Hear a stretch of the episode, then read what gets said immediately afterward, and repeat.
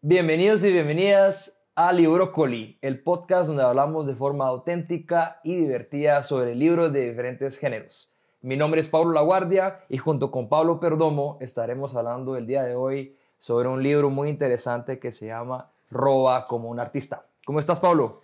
Bien, bien, Pablo, gracias por la intro. Me gusta, me gusta mucho que vamos a hablar de este libro, ¿sabes por qué? Porque es, al final, no me gusta decir que, no me gusta autodenominarnos creativos a veces, porque puede ser un poco snob, pero al final yo creo que todos lo somos. Y este libro es como que un, un libro que tiene que estar en el toolkit de toda persona que quiere crear.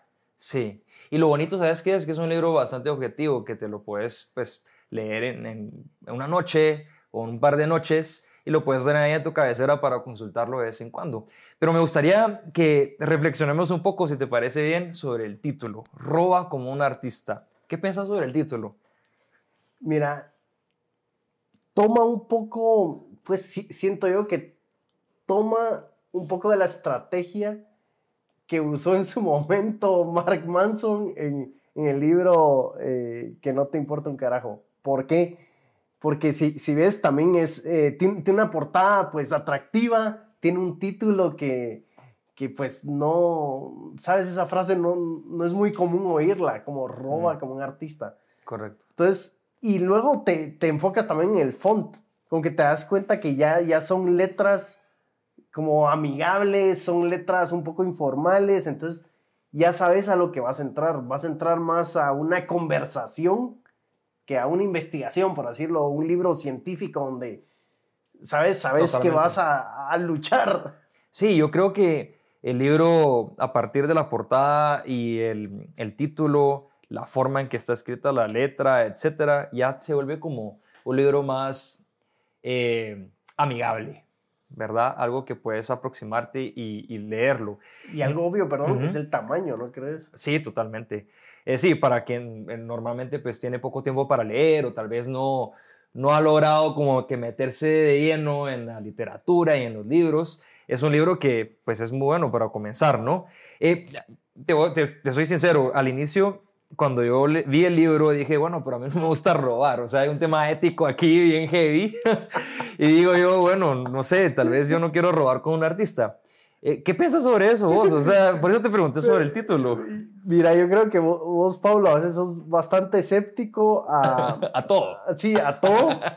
Y yo sé que cuando, cuando lo viste por primera vez, lo, como que lo ojeaste rápido y dijiste, bueno, se ve chiquito, letra grande, eh, ajá, y el título te, te vi bien escéptico y al final, pues es un libro que sí se enfoca en creatividad, pero te cuento que hace poco se lo presté a un amigo fotógrafo y él se lo leyó como en una semana y dijo, pues al final esto es para todas las personas, como que te da consejos, te da lecciones y te habla de una manera bien directa que, que lo puede usar cualquiera. Y hablando tal vez un poco del libro, a mí me interesó que el libro habla mucho de, los hobbies y, habla como que, mira, tienes un hobby y el hobby no quiere decir que estás perdiendo el tiempo. Es más, el hobby puede ser algo complementario en tu vida, algo que te puede complementar a ser más creativo o a ser más ingenioso en, en otras áreas. Sí, eso creo que es un punto súper importante del libro y totalmente de acuerdo con lo que acabas de decir. En realidad, cuando uno hace diferentes combinaciones, y no necesariamente pues sigue una línea recta, ¿verdad? Como pensamos que es nuestra vida normalmente, ¿verdad? Bueno, voy a ser ingeniero, voy a ser médico, voy a ser artista inclusive, y tenés pocas desviaciones de esta línea en la cual pues vos estás trabajando, normalmente te perdés muchas oportunidades, porque está en estas combinaciones el poder de ser más creativo, el poder de mezclar medicina con música, el poder de mezclar ingeniería con otra serie de cosas, por ejemplo, ¿verdad? Ese es uno de los aspectos que también me llamó bastante la atención del libro. Otro, y aquí pues estamos viéndolo de forma bastante desorganizada, no estamos siguiendo los 10 pasos que, el libro establece, sino que vamos a ir trayéndolos poco a poco.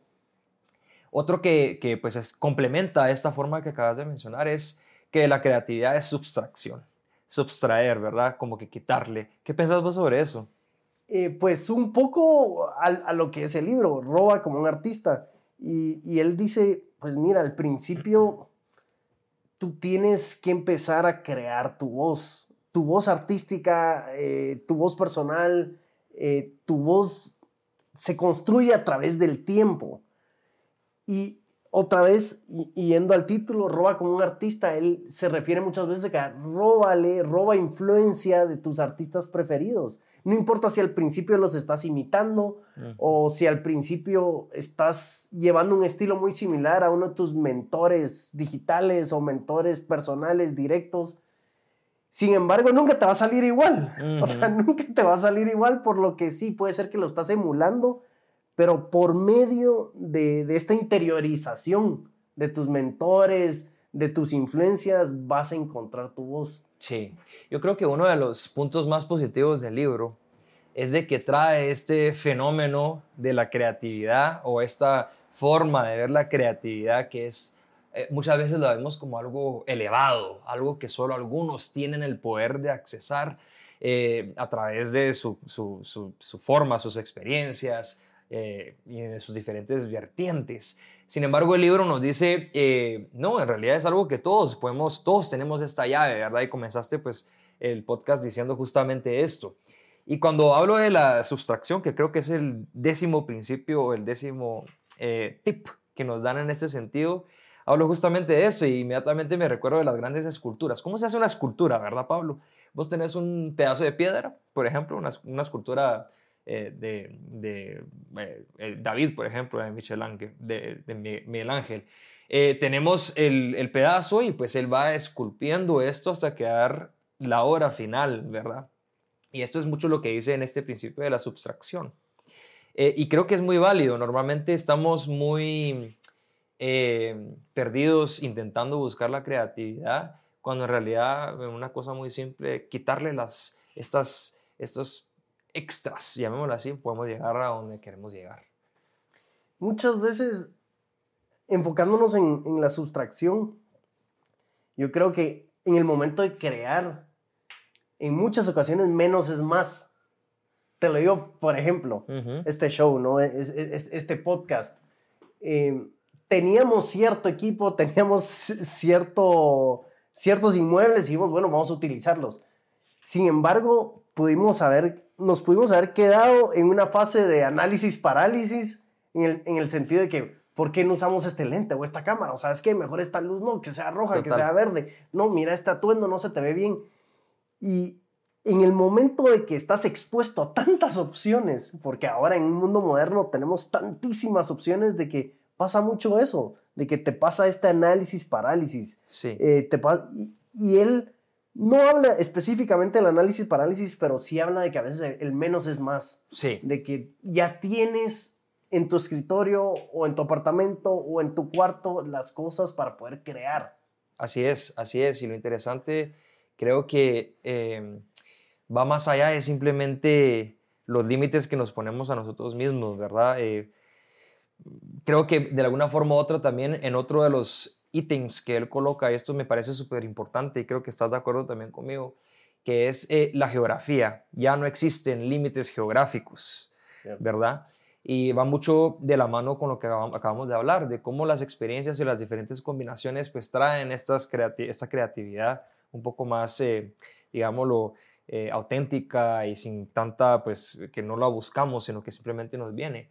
Em, no sé, vos tuviste experiencias internacionales, y viviste en otros países, yo también. ¿Hasta qué punto crees que este punto del libro es importante para generar creatividad?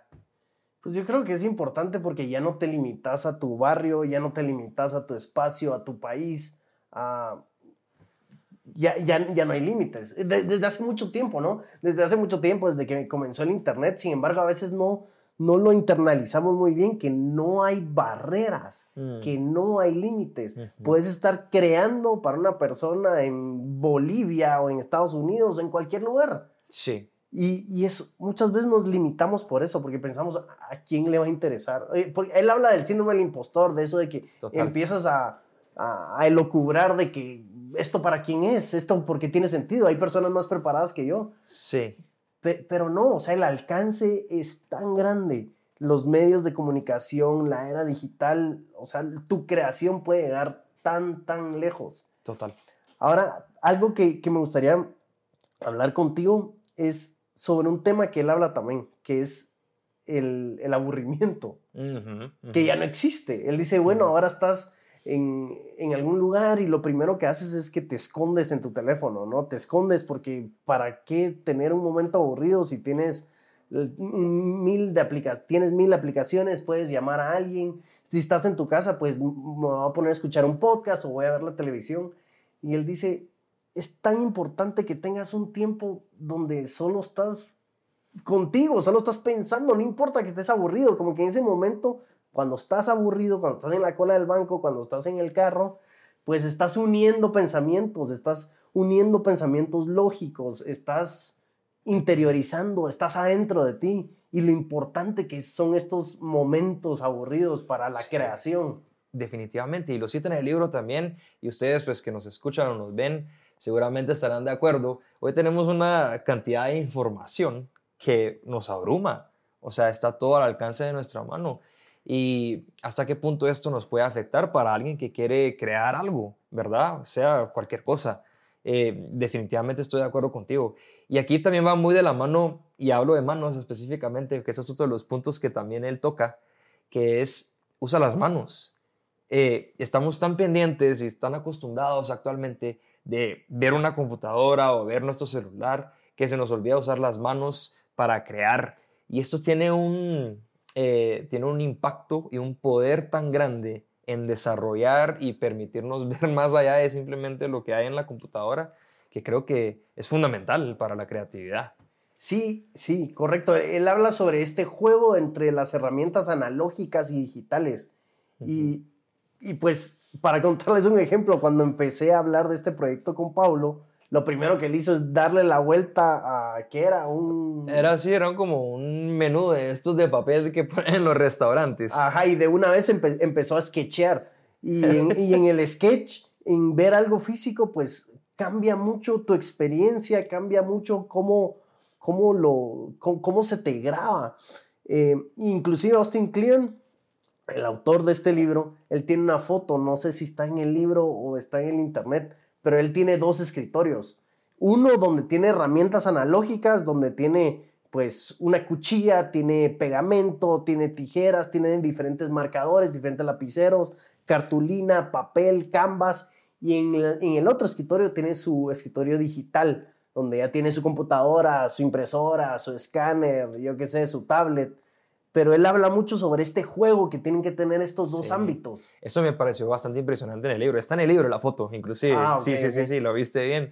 Me pareció bastante interesante. Y el ejemplo que dio Pablo, aquí para contarles un poquito de la historia de, este proyecto que estamos desarrollando, eh, yo creo que de alguna forma u otra hemos cumplido con muchos de estos tips que nos da en el libro a la hora de crear Librócoli.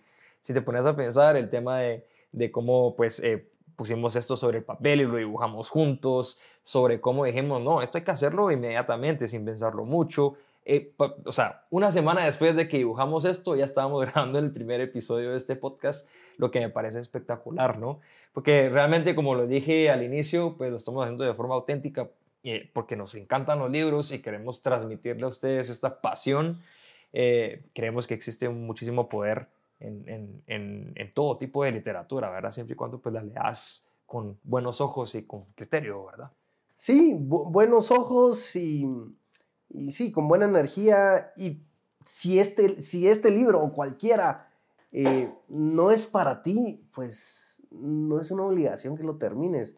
Eh, a mí me gusta, eh, yo sigo mucho a este autor que ya lo he mencionado antes, que se llama Ryan Holiday, y él dice, la regla de, la regla de que si un libro no te gusta, tú agarras eh, el número 100 y le restas tu edad. Y esas son las páginas que tienes que leer para saber si te gusta o no el libro. Wow. Y si te gustó o no, pues sigues o no, o no sigues. Pero es que desde el colegio se nos quedó eso de que tenemos que terminar un libro que no nos gusta porque es una obligación, porque es una tarea. Es un libro de 200 páginas y bueno, hay que terminarlo, sí, pero después de las 30 no me gustó, no igual, termínalo porque es, es, parte de, y como que se nos quedó ese chip, mano, se nos quedó ese chip de, que, de que también un libro, si lo compramos en una librería porque nos hablaron que eran buenos y después de las 60, 50 páginas no nos gusta, estamos ahí torturándonos y torturándonos. Sí, tenés toda la razón, el colegio sin duda tuvo algún tipo de influencia en ese sentido, pero en mi experiencia personal, a mí sí me gusta leer Puede ser que las primeras 100 páginas no me gusten, pero yo sí lo termino. Y me ha pasado, no recuerdo aquí algún libro en específico, que los primeros capítulos digo, no, qué desastre de libro, ¿verdad? No me gusta, no, pues no resonó conmigo, con lo que yo estoy buscando en este momento. Pero después, a la mitad del libro, un poquito después, ¡pum!